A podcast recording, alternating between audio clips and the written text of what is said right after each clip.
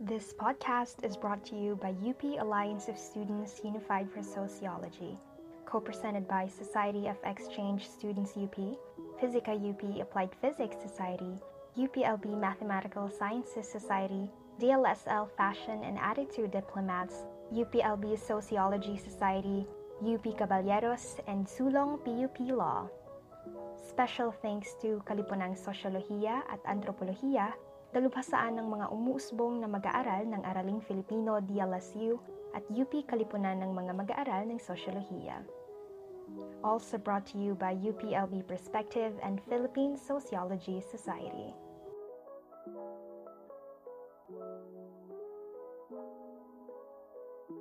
This is Pulutan Season 2, Biyaheng Sosyolohiya, brought to you by the UP Alliance of Students Unified for Sociology.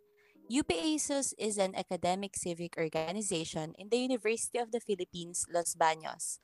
It promotes sociology as a discipline while also focusing on its social responsibility. These pollutant sessions are one way in which we can promote, discuss, and learn more about sociology. Kaya tara na, sumama sa amin at maglakbay habang pinag-uusapan ang mga kwento ng araw-araw nating buhay. Welcome back to Pulutan Season 2, Biyaheng Sosyolohiya. This is episode 3 entitled Para Kina Manong Driver. So in the last episode, our knowledge on symbolic interactionism was tested as we dissected in our discussion how jeepneys became a relevant part of our culture in the Philippines as well as in UP. We discussed meaning and relevance of this icon in our lives as local viajeros. And today, we will focus on the people behind the wheel, our hardworking and reliable jeepney drivers. So before we jump to the discussions, allow me first to introduce our guest speakers for this episode. So our guest speakers for this episode are two presidents of sociology organization in UPLB, uh, namely UPLB Sociolo- Sociology Society and UP Socius. Hello, uh, I am Eugene Daly Trumo, uh, currently fourth year student ng BA Sociology program ng UPLB. Ayan. Hi, everybody. So, ako nga pala si Viel Vitug from a representative of UP Socials. Currently, uh, junior standing, question mark. Ayan, welcome, Viel.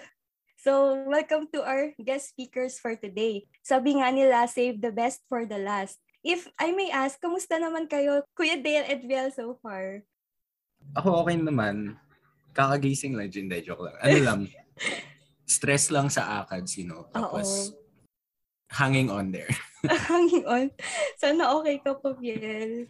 Okay pa naman, okay pa Oo. naman. Ikaw ba, Kuya Dale? Uh, hello muna, ano, Ayat eh, and Biel. Well, uh, as a senior student, uh, hindi talaga maiiwasan na maging busy ngayon most of the time. And especially now na medyo malapit na nga tayo sa ending ng semester natin. Mm-mm. Pero that is all expected naman. Pero essentially, I'm doing good naman and still surviving sa ACALS. At sana kayo rin. Ayun, masaya naman ako na okay kayo right now. And ako rin, I'm still hanging like gel. so, kinakaya naman yung ACADS and all. Um, ayan, since this episode is about our jeepney drivers and you have been invited to this episode. Um, meron ba kayong initial thoughts about our topic? Siguro, I'll start na lang. Uh, before entering college, uh, during the entire two years talaga ng senior high school ko, uh, araw-araw na talaga akong bumabiyahe gamit yung jeep. So, I heard some stories of the drivers as well as witness some of their experiences and grievances. So, I am looking forward na magkaroon tayo ng isang makabutang kwentuhan mamaya. How about you, Viel? Naman ano, uh, very close to heart yung topic. Kasi I grew up, uh, nagko-commute talaga ako. And marami akong na-meet ng mga jeepney drivers and all. Mga nakasalamuha nung lumalaki ako, nung nasa school ako, ganun. So, very excited then to talk about this topic and looking forward to have a meaningful discussion nga with you guys. Ayan, so we are looking forward to have a meaningful discussions with you two kasi parehas naman tayo here sa podcast na to na merong um, common denominator with the with the topic since very close sa heart natin yung jeepney drivers as they are the staple uh, people sa mode of transportation natin here in the Philippines. And since we are talking about our jeepney drivers for this episode, siguro yung fondest memory na ko with you all and sa audience natin is nung face-to-face. And naalala ko kasi nung fr- Friday yon tapos I have to commute And sakto noon Friday, 'di ba? Ubos yung allowance, ganun. Mm. And wala talaga ako noon ano, barya or like anything na cash. So I have to withdraw. So buo yung pera ko. Tapos sumakay ako sa jeep and ang destination ko is sa may Olivares since maghihintay ako ng ng bus papuntang Cavite. So, that time, wala talaga akong ano, barya noon. Tapos, binayad ko yung 500 ata yun. And wala din barya si kuya. Tapos sabi ko, sorry po, kuya, magpapabarya na lang po ako, bababa na lang po ako. Tapos sabi ni kuya yung jeepney driver, sabi niya, wag na ineng, wag, na, wag ka nang magpabarya, bumaba ka na. Tapos sabi niya, okay lang daw kahit hindi ako makapagbayad, basta daw, bumaba na ako kasi kailangan kong habulin yung ano, bus kasi di ba rush hour. Tapos that time, sobrang nakakataba lang ng puso kasi di ba yung mga jeepney drivers natin, kahit alam naman natin na hindi sila ganun ka-affluent sa life, is meron pa rin silang big heart to, to help people, especially their commuters. So, How about you, ano, Viel and Kuya Dale? Meron ba kayong uh, memorable interactions with the jeepney drivers that you would like to share with our audience? Siguro, ano, ito yung pinaka, parang one of the first memories that I remember with my ano jeepney experience. Uh, nung grade 5 ako, madalas akong mag-jeep pa uwi. Tapos, nakakatulog ako sa jeep as in. So, kapag minsan lumalampas, minsan hindi. Sortehan lang parang ganun. Tapos ano, may one time na naiwan ko yung bag ko, as in school bag. Nung pagkagising ko, mm-hmm. nagpanic ako bigla. Hala, ano, nandito na ako sa destination, kailangan ko na bumaba. Kasi hindi ko na-realize na iwan ko yung school bag.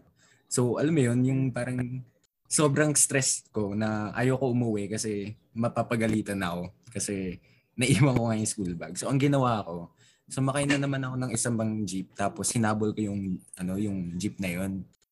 Pinuntahan ko yung Uh-oh. terminal. And good thing, yung jeepney driver na eh yung jeepney na ano na naiwanan ko ng bag, nandoon nag-aabang as in talagang hinahanap niya ako ganun. So nakakatuwa Uh-oh. lang na 'di ba? Parang akala mo hindi mo na makukuha ulit tapos biglang nandun pala nag-aabang lang si Kuya Driver.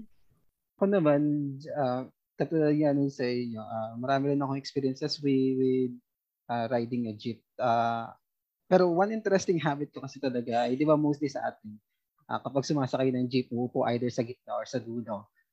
Tapos kakaunti lang talaga yung mga ano, yung mga talagang umupo dun sa unahan.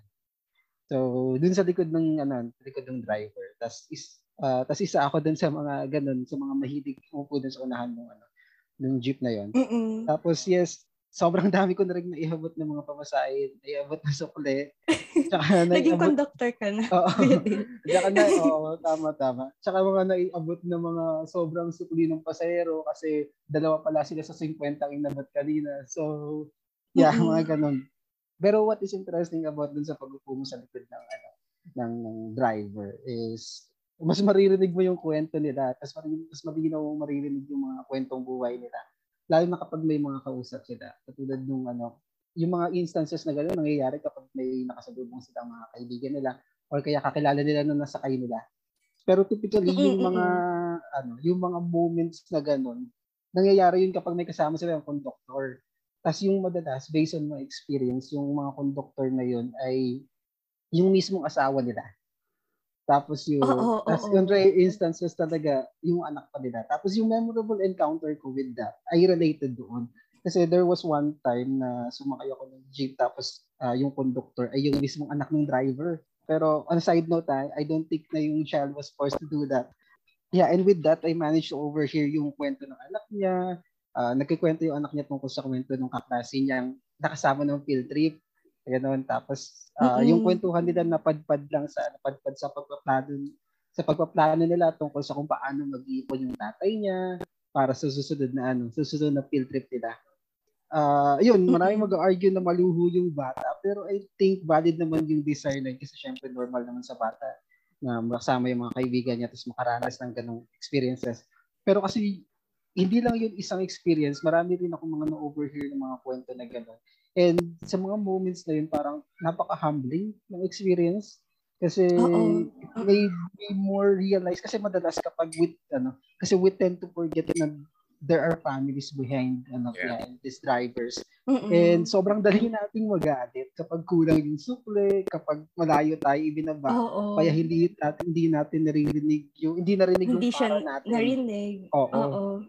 Tapos, Mm-mm. ayun, thinking about it, hindi na kasi driver to. eh. It's a family.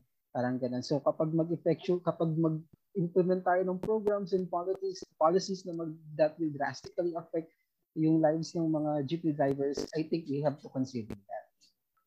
Ayan, thank you very much Kuya Dale for that sobrang meaningful and insightful na sharing of memory with the jeepney drivers.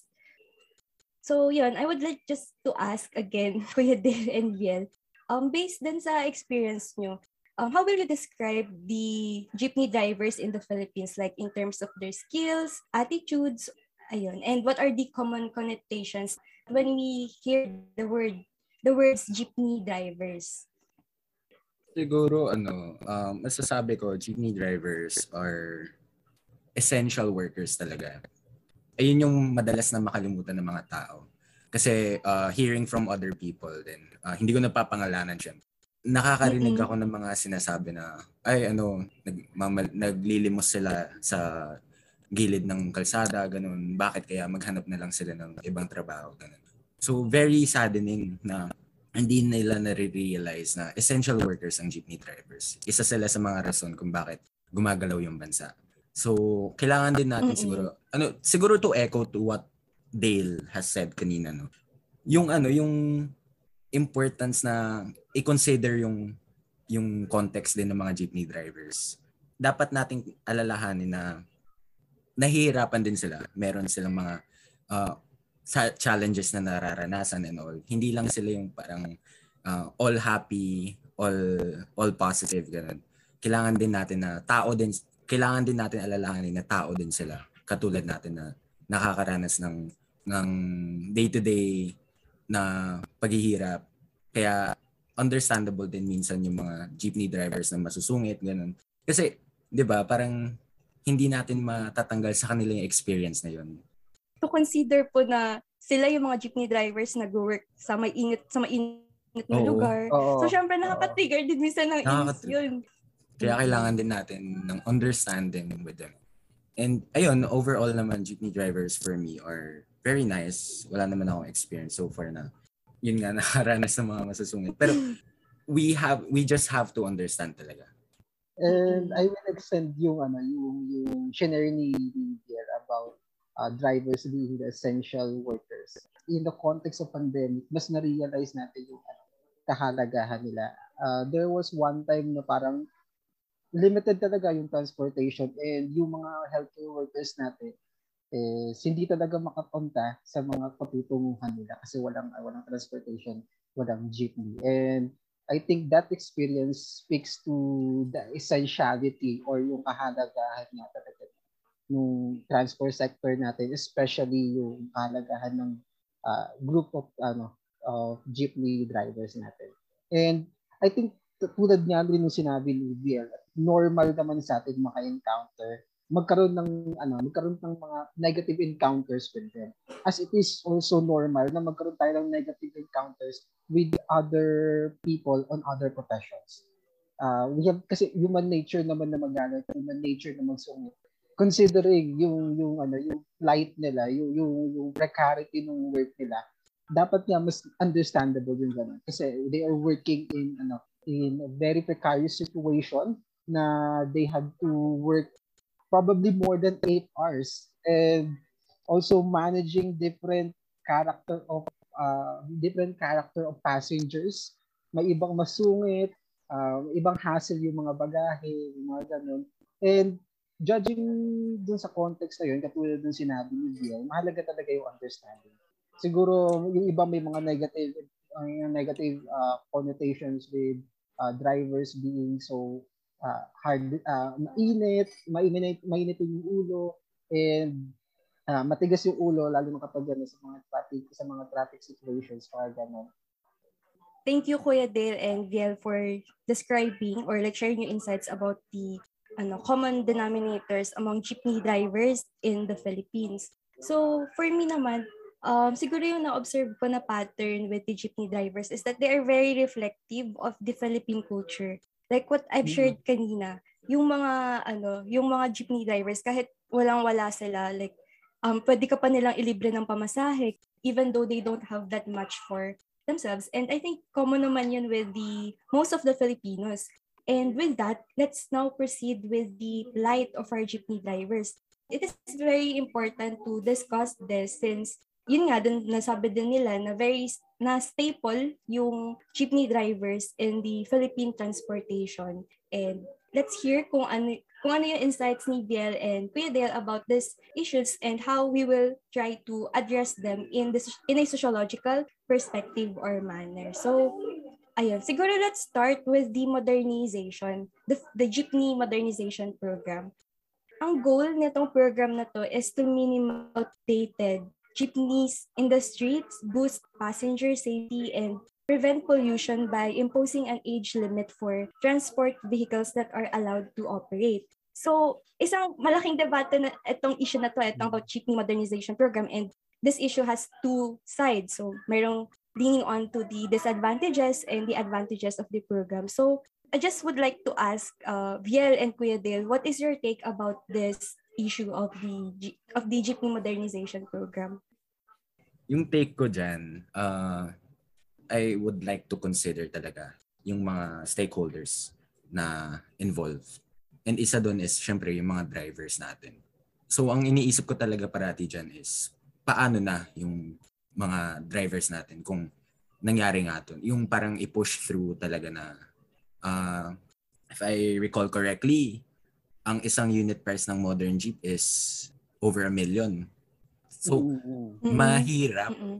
talaga para sa mga drivers natin na makakuha ng ng unit na yon kasi hindi sapat yung ano yung kinikita nila. 'Di ba parang isang kahig isang tuka din sila na they drive for 8 hours nga sabi ni uh, Dale. Tapos, kailangan pa nila i-budget yung pagkain nila, pampaaral ng mga anak nila, uh, yung gas, di ba? So, mahirap na suportahan para sa akin yung modernization program. Yes, I see the advantages na uh, mas safer, mas mas malinis, ganun. Pero paano na yung mga dri- drivers natin?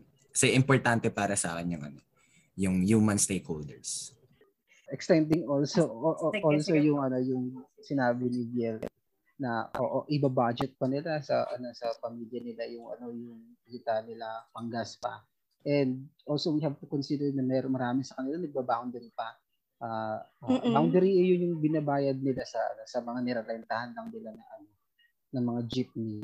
And then yung iba ay hinuhulugan pa nila yung jeepneys nila. Uh, uh, as na mention ni, ni VL kanina na almost 100 1 million yung yung worth ng ng yung uh, ng modernized Jeep compared yun sa I think approximately 100,000 lang na worth ng ng jeepney worth ng jeepney unit before yung mga traditional na jeepney.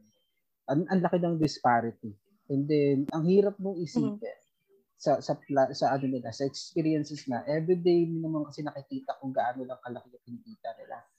Pero kasi to think na 1 million pag-iipunan nila parang out of touch sa reality na ng mga uh, manong drivers na.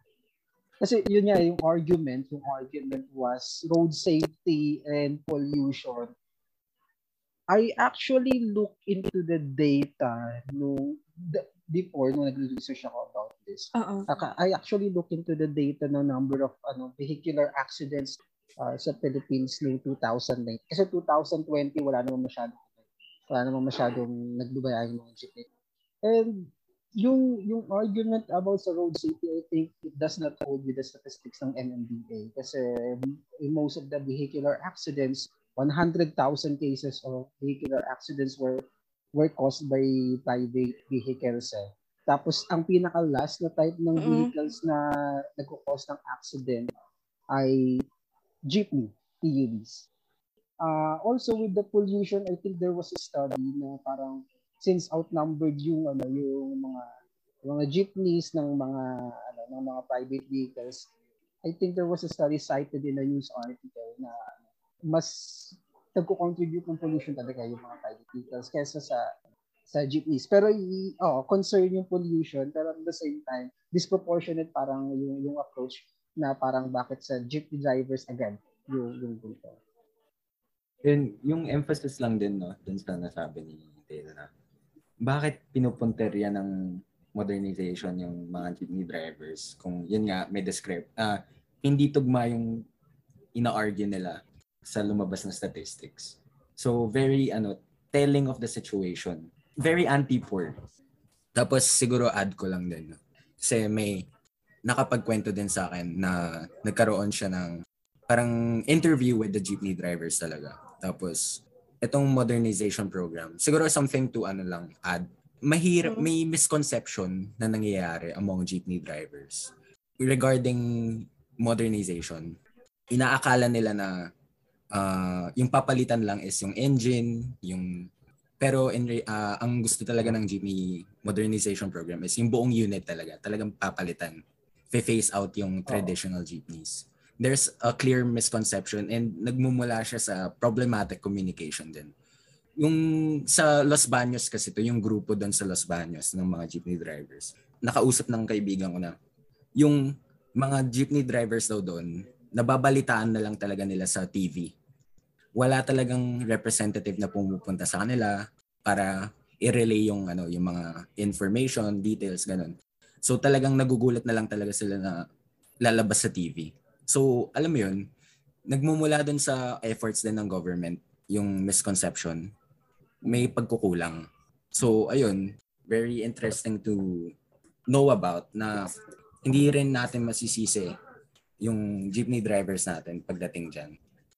Ayun, although meron nga advantages like um, alleviating the commuting experience ng mga Filipino and also preventing pollution which like kind of contradict dun sa information na, giniv, na binigay ni Kuya Dale um, para sa akin kasi hindi nun ma-outweigh yung negative na repercussions na ma mararanasan mismo ng jeepney drivers and their mm-hmm. families. Kasi yung jeepney drivers natin, they are, ano eh, yung mga drivers, sila yung breadwinners ng family nila. And pag pinace out or pag like nangyari yun, paano na sila? Like, ano na yung magiging source of income nila? It's very hard for me to support this kind of program ng government. Reiterate lang siguro yung sinabi ni Biel na this program nga is very anti-poor. Since we already discussed the jeepney modernization program, let's now shift our attention naman to the situation of the jeepney drivers during this pandemic and the lack of government's response towards them. So I think yung situation ng jeepney drivers in the, during this pandemic, na-highlight niya yung magiging um, consequences ng pagpa-implement ng uh, G- oh. ng jeepney modernization program. Kasi 'di ba, during this COVID-19, isa sa mga response ng government is to ban the operation of the public transport. So, ayun, like what I've mentioned, isa nga sa, yung pinaka-source of income nga ng jeepney drivers is yung pamamasada. So, ayun, sobrang nag-suffer talaga yung mga jeepney drivers kasi bawal na silang mamasada, so wala na silang source of income and um, wala silang way to protest to against this issue para maiparanig, maiparating sa government na nahihirapan na sila. Feeling ko ang na-highlight uh, ng pandemic is yung pagiging resourceful ng ano ng mga drivers. Uh, at the same time it also ano it also implies yung lack of appropriate support of the government. Kasi 'di ba nakita natin na ano na nung nag-announce yung government na pwede, pwede na in a certain percent of ano, certain percent na capacity ng isang jeepney na pwede na silang mag pwede na silang magsakay. Ang ang alam ko, ang nagsimula mm-hmm. ng idea na pagkakaroon ng plastic barriers sa sa loob ng jeepney ay initiated ng driver. Sa isang news na nakita ko na para para lang to campaign na pwede na silang magano magbumiyahe ay gumawa sila ng ng ganung solution. Bumili pa talaga sila despite the ano the, despite the yung ano paghihirap nila sila pa yung bumili nasikaso ng pagbili ng mga plastic covers tapes uh, pagtali para ma-modify lang yan so parang yung cost nung pag yung cost nung pandemic on the transportation sector is parang burden. I think there there there can be some ano, some form of support din na pwedeng i-provide para sa pag pagte-tailor nung, nung jeep eh, in, in a pandemic setting. Pero essentially ganun yung nangyari. Uh, hindi na nga makabiyahe tapos sila pa yung gumastos ng pagkagan. To add to what Dale said, yung again ingenuity ng mga tao, ng mga drivers na doon lumabas yung pagka madiskarte nila. And reflective din siya doon sa ano eh, yung response nila talagang nagmula dahil sa kakulangan ng gobyerno. Siguro something that ano uh, pwedeng pwede kong i-compare is yung pag-emerge ng mga community pantries. 'Di ba? Parang naging kanya-kanya yung responses ng community goers. So for our jeepney drivers, nagkaroon sila ng initiative for themselves na oh, okay, lagyan natin ng plastic barriers para magka- ma- magkaroon na tayo ng ano ng pagkakakitaan. And uh, share ko lang din yung siguro one of the stories that I have. Kasi madalas akong mm. dumaan ng parang nadadaan ako yung UPD, UP Diliman. Tapos mm-hmm. marami talagang ano nagkukumpulan na mga jeepney drivers nandun sa ruta nila, sa terminal nila dun sa bandang UPD. And nakakaano lang, nakakaawa kasi they're forced to do it. Parang they're forced to beg. Mm. Kasi wala silang Mm-mm. alternative ways on getting income eh. Eh kung hindi naman nila gawin 'yun, mahirapan din sila kumain, 'di ba? So kulang, kulang talaga yung support na natatanggap nila from the government. And parang meron pang instances na inaaresto yung mga ano 'di ba, yung mga jeepney drivers na nag-aano allegedly nag nag-violate ng social distancing protocols pero hindi naman talaga. Talagang Mm-mm. out of touch ang government pagdating sa plight ng mga jeepney drivers. So, ayun din, I have to agree na the fact pa lang na nagpo-protest yung mga jeepney drivers to raise awareness about sa current situation is very reflective sa ano eh, lack of response ng government or like turning a blind eye towards them. Ayun, nabanggit na rin ni Viel yung mga protest ng ano, jeepney drivers. So, um, last year is uh, na-raise yung issue about the Piston 6. So, ayun, just to give an overview. So, yung issue ng Piston 6 is six, six jeepney drivers were arrested in Calo- Caloocan last June 2, 2021 for fighting for their livelihoods. In an effort to raise awareness, these drivers held a protest against the government's current jeepney ban. Paano ba? Yung ano kasi dito yung take ko, it's it's weird na, di ba parang inaccuse yung mga, yung six jeepney drivers na to na nag-violate daw ng ano yung physical distancing and pandemic rules. When where in fact yung mga politicians natin na very no na nag ano talaga na nag-violate ng ng rules is hindi man lang naka ano hindi man lang pinatawa na any violation. While these people na fighting for their lives in order just to survive this pandemic sila pa yung inakusahan may ano pa yan, di ba? Parang, this happened in June. Tapos, a month hmm. before, yung Manyanita. Diba nakakatawa lang na may, ano, may pinipili yung batas. Parang ano siya eh, message ng government din. Hmm. Parang, uh, may pinaparating sila para sa mga nagsistrike o mga nagra-rally. Na, I, I could call it as censorship. A form of censorship. Al- alam mo yun, parang pinaglalaban nila yung buhay nila, yung pinagkakakitaan nila, yung source ng pagkain, source ng uh, pampaaral, source ng uh, ng everyday life nila. Tapos Mm-mm. ang isusukli ng government is arestado kayo. Tapos papa ipapakalat sa media na dahil dahil nagano kayo, nag-violate kayo sa violated protocols, mga social distancing protocols ang disheartening lang talaga sa ano na yun, sa experience na yun is hindi lang sila nakulong. Kundi pinagmulta din sila ng 3,000 pesos, I think. So, parang protesta ka na kasi wala kang makain. tapos ikukulong ka pa pagbabayaran ka ng 3,000. Parang ang, ang hirap i ang hirap i ang parang ang nangyari dito Oo. is nawalan ng compassion. Well, they invoke na law is law. Pero kasi as you observe sa mga occurrences previous ano previous nung ano instances na yon katulad nung sinabi ni Biel may mga impunity na nangyayari. May mga hindi na apply yung yung yung law equally. Kaya mahirap paniwalaan yung yung yung yung common na na na praise na law is law. Napaka disheartening lang na magbabayad pa sila ng 3,000 eh, hindi na nga nila ma, hindi nga sila maka, ano, makahanap ng pambili ng dilata nila mm-hmm. na ulam nila or kanin nila. Tingin ko unreasonable mm-hmm. yung yung naging approach ng authorities on handling that situation. Parang mm-hmm. devoid of human compassion. Bigat. Oo. No? ayun. Pero ayun, um, I'm just curious, how do a sociological student take this issue or plight of jeepney drivers in a sociological perspective? Siguro, uh, i-set natin yung ano yung yung context ng mga tao, they usually don't see jeepney drivers as essential workers. Pero as sociologist mm-hmm. or as a sociology major, I myself see the jeepney drivers as essential workers. Sila yung lifeblood ng Philippine economy.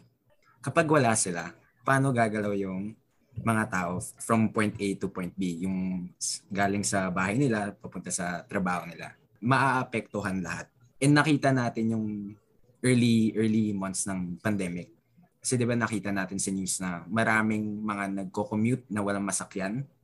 Kasi binan ang jeepneys, binan ang uh, transportation. And nahirapan yung mga tao. Tapos nagkanya-kanya na lang sila ng diskarte papunta sa mga pinagtatrabahuan nila. So, masasabi ko talaga na they are the lifeblood of Philippine economy. Kung iniisip ng ibang tao na hindi sila apektado ng ng concern ng jeepneys, well, mali sila. Uh, yung kung ano man yung plight nila, plight din dapat nating lahat. Sa akin naman ay I think it is only worth it to premise yung ano yung yung observation ko dun sa situation ay na meron namang ginawa, mayroong programs ang government to address the, the, the ano, yung struggles ng, ng jeepney driver uh, during pandemic. Pero kasi in crafting programs and then strategies and alleviating yung ano, yung plight ng jeepney drivers, kailangan i-consider natin yung holistic approach. Eh. When we talk kasi about, mm-hmm. katulad dun sa modernization program, pare, uh, when we talk kasi about experiences, again, as I mentioned, there are a lot of aspects na to be considered dapat kapag gumagawa ng policies. Uh, yung mga ganung policies kasi ay multifaceted talaga. Hindi lang siya, hindi ka lang magpapalit ng damit. Sa modernization, hindi ka lang magpapalit ng damit tapos bago na. Uh, based kasi on my limited observations, eh, yung mga drivers na to, looking at yung sa mga experiences ko, ay kasama sila sa aging population. So they are mm-hmm. most of them they are in their late stages in their lives na dapat nasa bahay na nga lang sila. Eh. Pero they choose to do so kasi kung hindi sila bumiyahe, wala silang wala silang panggastos ng maintenance na sa sakit nila. And then i-introduce natin yung modernization. Bibigyan pa natin sila ng ng isang ng utang na higit isang million piso. Parang ang hirap lang i-connect nun uh, practically. So sociologically speaking, so age should be considered then. Yung age day made age dimension yung problem ng ng ano ng jeepney driver ng jeepney drivers and all measures and policies should be ano uh, directed towards accounting for such a dimension. And also there was reasoning na ano na na to dito pwede naman silang mag-shift ng career kung ano na kung mawalan sila ng trabaho ng ano sa pagiging driver pero kasi supported din naman sila ng TESDA uh, base dun sa sa sa law na ini-implement para sa modernization. Pero we also have to understand kasi na I think these people uh, probably thought na yung drive sa driving lang talaga sila sa tingin nila may mas maalam. Uh, some talk about na viable naman. Tama naman, viable naman solution na mag-shift ng career kasi may adequate support naman. Theoretically, may adequate support naman from the government through TESDA training pero kasi still you cannot expect na madali lang yung proseso na ganun. Uh, most of these people they spend majority of their life for example, about mga one decade or two decades of their life uh, na nag, nasa Manila. And on the period of transitioning, maraming pamilya yung ano, yung hindi makakakain, maraming pamilya hindi makaka makaka-survive. Tapos yung also yung sinabi ni, ni kanina na yung epekto nito, yung epekto ng yung, yung plight ng ng mga drivers is plight din natin. Uh, kasi 'di ba, uh, yung mga drivers ang ating point person talaga para i-transport tayo para sa mobility mm-hmm. natin. Pero I also want to extend that kasi yung consequences nito kapag walang trabaho yung mga drivers and wala silang ano, wala silang uh, pagkukunan ng ng kanilang income, hindi lang yung problema nila eh. Public issue din kasi yun. Kasi at mm-hmm. the same time, maraming mga anak nila ang hindi makakapag-aral. Ang mahihirapan mag-aral. Marami sa kanila ang hindi makaka makakasustento ng pag-aaral nila. Marami sa kanila nagpapaaral ng college Uh, marami rin sa kanila nagpapaaral mula pa, may mga batang pinag-aaral. Hindi lang isa, minsan dalawa, minsan tatlo. So, may impact din yan. May impact din to sa ating, ano, sa ating education system. Kasi marami tayo, baka, mara, maka, baka makakita tayo na marami mag-drop out as unintended consequence na ng pag-marginalize natin ng ano ng mga jeepney drivers. So, as a sociology student na may limited considerably limited na knowledge about uh, analysis on public issues, I think ayun yung mabibigay ko lang na observation. Thank you, Kuya Dale and Viel, for sharing your sociological take on the issue na we are discussing in this podcast. I think we should be concerned in this issue about about this uh, plight of the jeepney drivers. Kasi the more na we are opening a discourse about this is a way of reaching out to more people, like to raise awareness na mm-hmm. about sa situations ng jeepney drivers. And like what Kuya Dale mentioned na yung plight ng jeepney drivers is a public issue. Hindi lang siya issue ng jeepney drivers. It is an issue affecting everyone. It demands collective action among people as well. Ako siguro kung sasabihin natin na uh, outside of sociology na yung perspective. The reason why uh, we should be concerned about this, kahit hindi tayo directly affected, is because kung nangyari ba to sa atin, 'di ba mahirap, mahirap yung yung mangyayari. Parang uh, if magka-problema tayo na katulad ng mga jeepney drivers, malaking issue 'yun para sa atin and really affected tayo dun sa implications nun. So, siguro with that virtue, we have to understand that ano din sila, mga tao din sila. Kailangan din natin silang alalahanin sa ano sa mga laban na hinaharap nila araw-araw. Kung dati mahirap na maging jeepney driver, what more now kung may pandemic, kung may mga restrictions na nangyayari, tapos may mga iniisip ka pang health, uh, iniisip mo yung pangkain mo pang araw-araw, ganun. Tapos, isa pa siguro is uncertain yung trabaho nila. Parang na-mention din ni Dale kanina na precarious nga ang pagiging jeepney driver. Kasi parang madaming factors talaga na kokonekta dun sa buhay ng jeepney driver. Kailangan nilang maging healthy for one. Kasi kung hindi, hmm. walang magdadrive. Sino papalit sa kanila? Hirap sila dun uh, unlike mga unlike sa ibang professions na may mga benefits, mga health benefits, may leave, may paid leave, 'di ba? Sa mm. kanila wala. Very uncertain ang pagiging ano, jeepney driver. And na-mention nga din ni Dale kanina may, may mga boundaries na inaalala. Uh, samantalang iba wala. So, considering all of those, we have to remember that jeepney drivers are humans na kailangan din nating pakitaan ng compassion. Uh, siguro shout out sa government kasi makinig kayo sa plight ng mga jeepney drivers kasi tao din sila. Katulad lang din ng na, natin nating mga estudyante. Adding on ano on on Yel's ano insights. As a as a normal citizen syempre dapat maging apektado ka kasi hindi mo alam kung magtataas yung presyo na ay yung pamasahe. So that's one thing. Hindi mo alam kung paano ka maaapektuhan kapag magtaas na ng ng ano magtaas. Yeah, kapag pag modernize na yung mga jeepney. And we have to acknowledge na yung yung probably most of the population ng ano most of the uh, age cohort na sumasakay ng jeepney ay hindi naman ganoon ka-affluent. Uh, hindi naman ganoon ka kay, kayaman. Minsan nga pahirapan pa magkaroon ng pamasahe. Ano, eh, umaangal na tayo kapag ang pamasahe ay umaabot na ng 11 pesos yung regular na pamasahe. What more pa kayo pag mag-modernize tayo?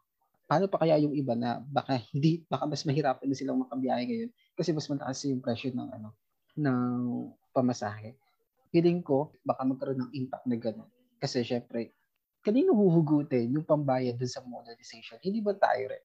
Probably, ang magiging sitwasyon ito, eh baka tayo rin yung mahirapan. That's a practical way of looking at it. Pero katulad yan na sinabi ni GL, tao din sila. So you have to be concerned that as, as a human being parang basic compassion, parang gano'n. On the practicality side, baka maapektuhan tayo rin uh, with the increasing price ng ano ng fare. Uh, tapos considering pa yung iba pang unintended consequences. It only speaks to what Bill has already been ano, reiterating na essential uh, essential sa ating economy however informal the sector was yung mga drivers maraming maraming maapektuhan kapag marginalize pa natin yung, yung mga jeepney drivers. Siguro to wrap up the main points discussed in the podcast, we started from hearing the ano, fondest memories of our guest, guest speakers. We also tackled the uh, common observations na na-notice natin with the jeepneys in the Philippines. And most importantly, we have discussed and shared shared our insights and opinions about the uh, social issues na uh, fini-face ng ating jeepney drivers. And after that, we heard the sociological take of Viel and Kuya Dale about the situations of our jeepney drivers in the Philippines and the issues that they are facing, as well as the the reason why should we be concerned about the situation of the jeepney drivers as normal citizen in the Philippines. With that, we are uh, already nearing sa end ng podcast natin. And before that, I would just like to ask if meron pa kayong uh, last points, Kuya Dale and Viel, to share with the audience. Yung final thoughts ko is that thank you for for for having this ganito mga discourses kasi mahalaga 'to eh. Uh, lalo na pag ano, lalo na in, with us study sociology na laging naka, nakasubsob lang sa readings and gusto that lang ng paper pero malayo sa experiences na uh, sa mga practical experiences. So maganda na nagkakaroon tayo ng conversation na ganito para mai-relay natin yung mga kahit pa paano natutunan natin sa sa sociology. So extending also is para makatulong din in however uh, minuscule or grand yung maging tulong natin sa pag-raise ng awareness on the plight of and the precarity of the ano, the drivers Thank you din, uh, ASUS, for leading this initiative kasi very ano talaga, pressing issue yung mga plights ng jeepney drivers natin. Matagal na siyang nangyayari and I really believe that through these types of discussions, natutulungan natin sila ng ano kahit papaano, kahit in our mm. own ways, 'di ba? Uh, as students, no, siguro last thing to say from me is let's take the initiative to know the stories of our jeepney drivers mm. and i-spread natin amongst our circles. Raising awareness, as I said, is enough to help our jeepney drivers na. Uh, kahit hindi tayo makapag ano eh, uh, mahirap kasi ngayon na makapagbigay ng monetary support ganun. So malaking tulong talaga ang pag pagkalat ng ano ng awareness about them. Uh, tapos ano siguro magandang gawin is uh, umupo tayo sa harapan ng jeep tapos makinig sa hmm. mga kwento nila. Tama, tama. Magandang ano yun, magandang kasabihan. Let's situate people to the reality. Ayun, thank you, Biel and Kuya Dale for reiterating again the importance of having this kind of discourse. So, We are very grateful again to Kuya Dale and Biel for accepting our invitation to share their insights about this topic. And wow, sobrang enlightening talaga nung discussion na to today. And Um, this is the third episode of the podcast already. Uh, mag-end na yung second installment namin ng Pulutan Podcast. So I would just like again to thank the viewers for reaching up to the last episode of the podcast. We hope na you enjoyed and learned sa mga meaningful discussions namin starting from the episode 1, 2, and 3 about sa flight ng ating jeepney driver. So with that, we are now ending the second installment of the podcast. Thank you guys and see you again on to our next season. Bye-bye. Thank you. Bye. Thank you. Thank you. This podcast is brought to you by UP Alliance of Students Unified for Sociology, co presented by Society of Exchange Students UP, Physica UP Applied Physics Society, UPLB Mathematical Sciences Society, DLSL Fashion and Attitude Diplomats, UPLB Sociology Society, UP Caballeros, and Sulong PUP Law. Special thanks to Kalipunang Sosyolohiya at Antropolohiya, dalubhasaan ng mga umuusbong na mag-aaral ng Araling Filipino DLSU at UP Kalipunan ng mga mag-aaral ng Sosyolohiya. Also brought to you by UPLB Perspective and Philippine Sociology Society.